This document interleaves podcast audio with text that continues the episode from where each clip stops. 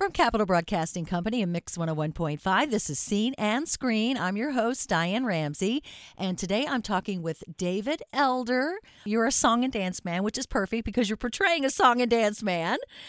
in Irving Berlin's White Christmas, and it's going to be at Durham Performing Arts Center uh, December 3rd through 8th. That's correct. I think you can get tickets at uh, www.dpacnc.com.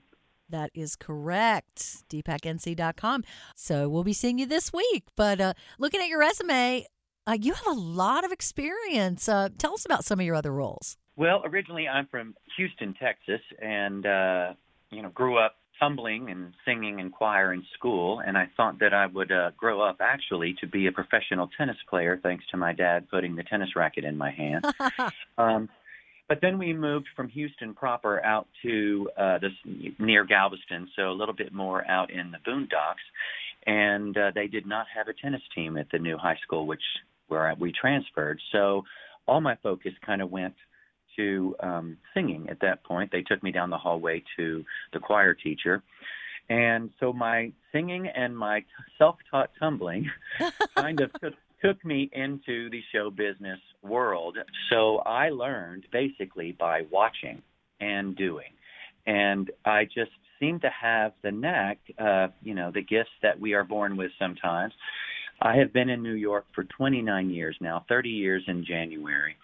And most of the roles that I have done in my career tended to be those song and dance roles like Don Lockwood in Singing in the Rain and uh, Bert in Mary Poppins. Um, I've been in eight Broadway shows in New York City. So grateful for all of those opportunities. And some of those are Guys and Dolls with Nathan Lane.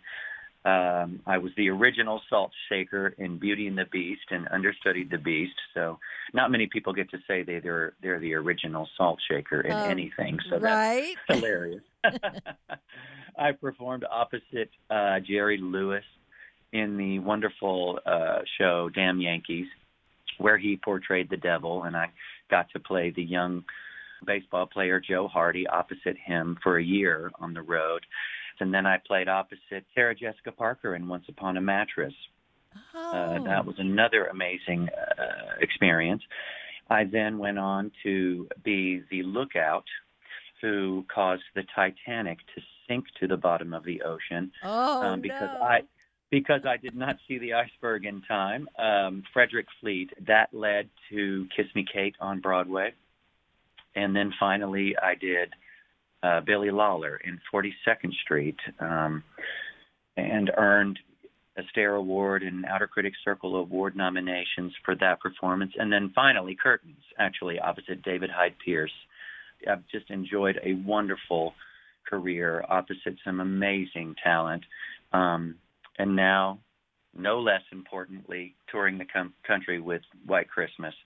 Um, and you play the, the, I guess most people um, are familiar with the movie. Correct. So Mhm. you play the part that Bing Crosby played.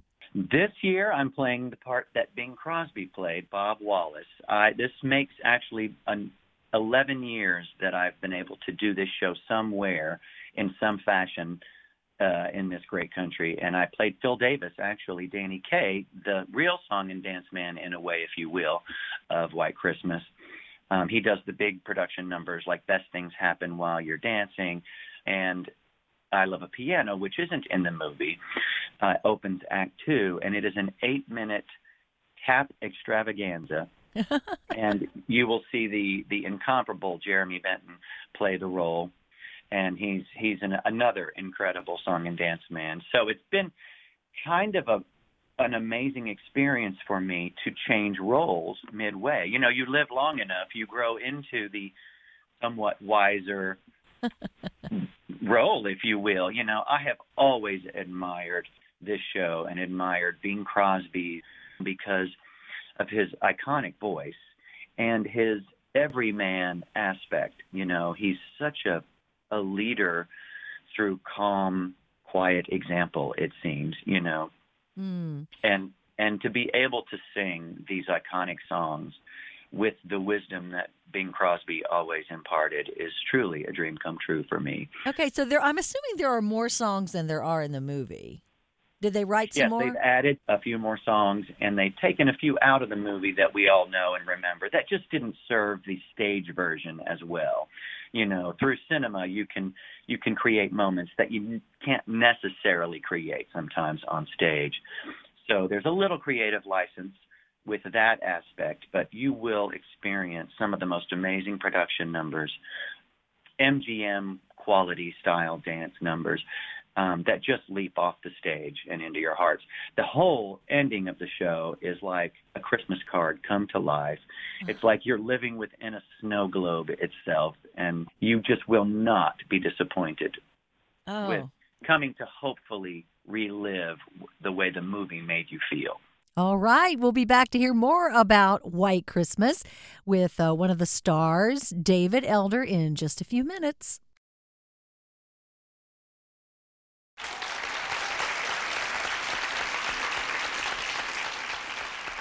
Welcome back to Scene and Screen. I'm Diane Ramsey talking with song and dance man, veteran actor, and performer of many musicals, David Elder, who is in Irving Berlin's White Christmas, December 3rd through 8th at DPAC. Now, as far as the stage show goes, David, it does follow the same story as the movie. Is that oh, right? Oh, absolutely. Yes.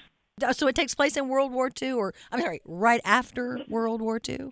Well, yeah, it starts. It shows you World War II in a second, you know, for a minute while they're at war. You meet you meet the soldiers. You meet the general, uh, played by the amazing John Schuck, who you might remember from McMillan and Wife and um, many movies.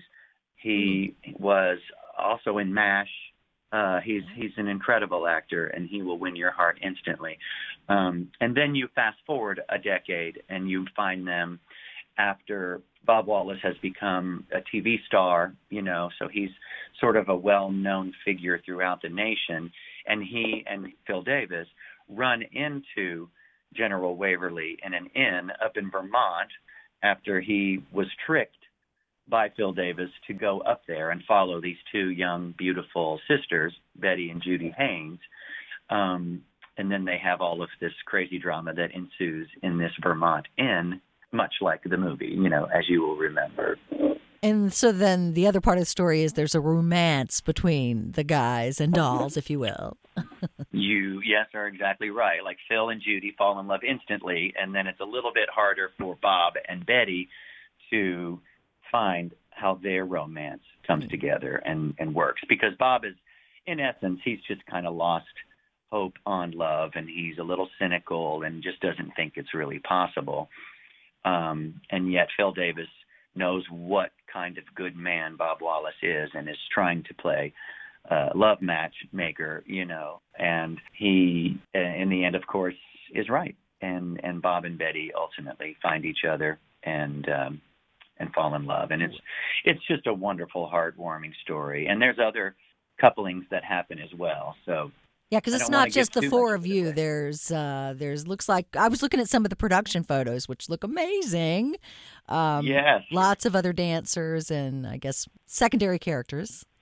Secondary characters, like I said, John Schuck, and then of course the amazing Lorna Luft, daughter of the great Judy Garland, is touring in the show with us as well. Really, we've cool. been able to do the production several times together. She plays Martha. If you remember in the movie, there's like the concierge, the woman who takes care of all of the guests oh, who yeah. come to the inn. Um, comedic, great, you know, Ethel Merman type type voice and type moment, and um, you know, ultimately there there may or may not be a relationship that stirs between the general and Martha, you know, by the end of the show. Cool. So lots of happy ending at the end. And yes, you mentioned the ensemble, who are just next to none. They some of the best tap dancers you'll ever meet, but it's even more than tap dancing. It's big jazz, um, snap happy numbers as well, and and they add the an absolute element to to making this show leap off the stage and and feel like a Christmas card come to life. Um, it's a one big happy family. Many of them have done the show for many years together. You know, year after year. It it's just a lovely experience to come back and do this Christmas show throughout our great nation as a family. Uh, and hopefully, you know, many families do come together to to see it. I was going to ask you if it was family friendly, and it sounds like that it is. So the whole family can come. yes. Very much so. Oh, I think the family, it, it's even better enjoyed as a family because it just gives you those moments that reaffirm how strong and how important family is. Oh, and we're going to see snow, aren't we, at DPAC on stage? Is that true? You will. You will not only see snow on stage, but you might see snow falling on your own head in the audience. I'm not going to say, you know, for guarantee if that's going to happen, but it's been known to happen. Let's just say that. Oh wow! Well, that will get everyone into the holiday spirit for sure. No doubt. No Yes. doubt. So, uh, as David mentioned earlier, tickets for Irving Berlin's White Christmas, December 3rd through 8th at DPAC at dpacnc.com. And uh, you looking forward to it, huh? You I I can't wait. going to have a good time on stage? Is it a fun show? Sounds I- like it's a fun show. Yep. I, like I said, I'm from Houston, Texas, and I spent a lot of years uh, in Tennessee. So that whole part of the country is is just near and dear to my heart. So I'm excited to get over to the East Coast and get down into the South in North Carolina. Got a lot of friends coming to the show in North Carolina. So um, just can't wait to get there. Yeah, and share this great story with you guys. Wonderful. Well, David Elder, thank you so much for joining us. You are so welcome. It's my pleasure. I'm Diane Ramsey. Thanks for listening to Scene and Screen. If you like the show, I'd appreciate you giving us a review and sharing it with your friends. Subscribe on Apple Podcasts or your favorite listening app. This podcast is a production of Mix 101.5, part of the Capital Broadcasting Podcast Network.